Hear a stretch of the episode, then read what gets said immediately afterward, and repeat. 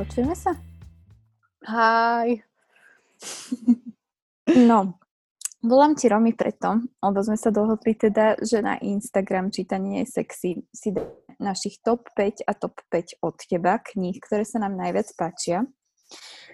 A trošku som nervózna, že či knihu, ktorú som si vybrala, si nevybrala aj ty? Podľa mňa ti môžem zaručiť, že ako prvú som si ju určite nevybrala. A zároveň teraz si spomínam, že si mi dala tú česť vybrať si môjho obľúbeného autora s prísľubom, že ty si ho nevyberieš, takže už ti dávam hint, že čo to je. Áno, je to Irvin Yalom. Yes. Takže áno, som strašne predvídateľná, lebo určite si to odo mňa čakala, že to bude Yalom, ale je to proste jeden z mojich najobľúbenejších autorov, takže v tejto zbierke proste nemohol chýbať. Dúfam, že mi to odpustíš. Úprimne vôbec som nevedela odhadnúť, čo bude tvoja prvá kniha. Uh, priznávam sa, že som si myslela, že Yaloma tam budeš v top päťke mať, ale nemyslela som si, že bude hneď prvý. Je hneď prvý, takže poďme na to. Uh, ako podľa mňa ty vieš, ale možno naši sledovatelia nevedia, tak Irvin Yalom je psychiater, ktorý ako jeden z prvých písal o svojej praxi, ale vo forme beletrie, takže aspoň pre mňa je to extrémne zaujímavé, lebo mňa vždy psychológia, psychiatria amatérsky veľmi zaujímala, ale vôbec sa do toho nerozumiem odborne.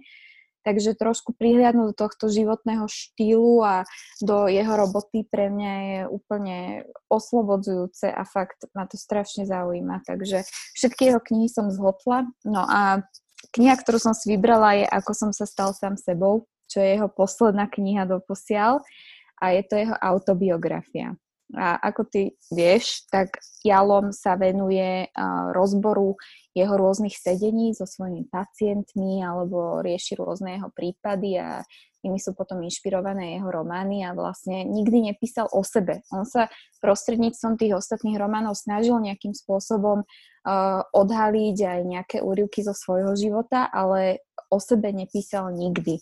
A všetci vlastne čakali uh, medzi jeho fanúšikmi, že kedy už vydá knihu o sebe a konečne to prišlo. Prišla kniha Ako som sa stal sám sebou.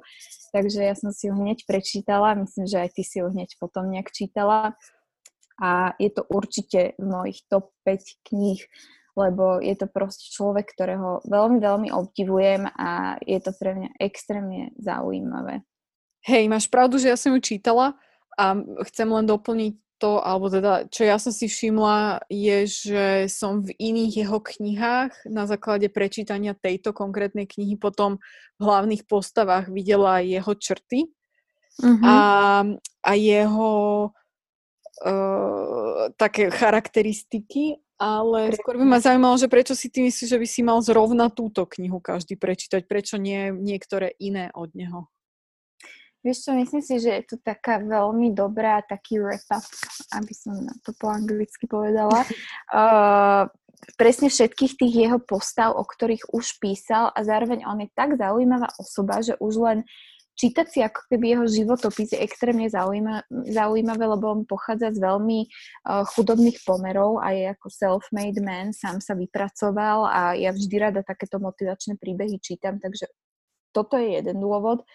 A druhý dôvod, ktorý vo mne tak rezonuje, je to, že tým, že hovorí o sebe, tak uh, ja strašne obdivujem niektoré jeho vlastnosti a je to určite to, že si dokáže priznať obrovské úspechy, ale s veľkou pokorou. A myslím si, že pre veľa ľudí je ťažké si priznať aj malý úspech, nie nejaký obrovský, ako má napríklad on, že jeho knihy sa preložili do päťdesiat jazykov. A je to niečo aj, čo na nás dvoch vidím, že niekedy si veľmi ťažko priznáme nejaký úspech a ťažko sa navzájom, nie navzájom, ale seba samú pochválime. A tak, ako píše o svojich úspechoch, tak tak píše aj o svojich neúspechoch, ktoré tiež s veľkou pokorou priznáva, že áno, spravil som to a to, áno, zamiloval som sa do svojej pacientky napriek tomu, že som bol ženatý, ináč true story, to sa fakt stalo. a, a všetko toto robí s takou pokorou a proste hovorí to tak, ako to je, úplne úprimne a úplne...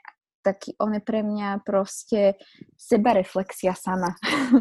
takže, takže o tomto počúvať, o tomto čítať je pre mňa obrovská inšpirácia a viem, že túto knihu si veľakrát ešte prečítam, keď sa budem chcieť k niečomu proste vrátiť alebo si budem niečo prežívať a, vo vlastnom živote. Na základe toho máš nejakú obľúbenú, možno nejaký obľúbený citát? z nej, ktorý možno charakterizuje tú knihu úplne najlepšie, alebo... Vieš čo, hľadala som citáty, ale nakoniec som skončila vždy pri desiatich súvislých stranách, ktoré sa mi páčili. Ale čo vo mne zanechalo takú veľkú stopu, bolo určite ako vždy spomína na svoju ženu Marilyn, ktorá teda už je zosnula, ale vtedy, keď to písala, ešte žila. A proste pri každom úspechu nezabudol spomenúť, že a za toto všetko vďačí mojej milovanej žene Marilyn. A to sa mi tak strašne páčilo, že to mám všade popočiarkované, všade kde spomenúť. Takže, hej, tento ich vzťah som aj ja veľmi obdivovala.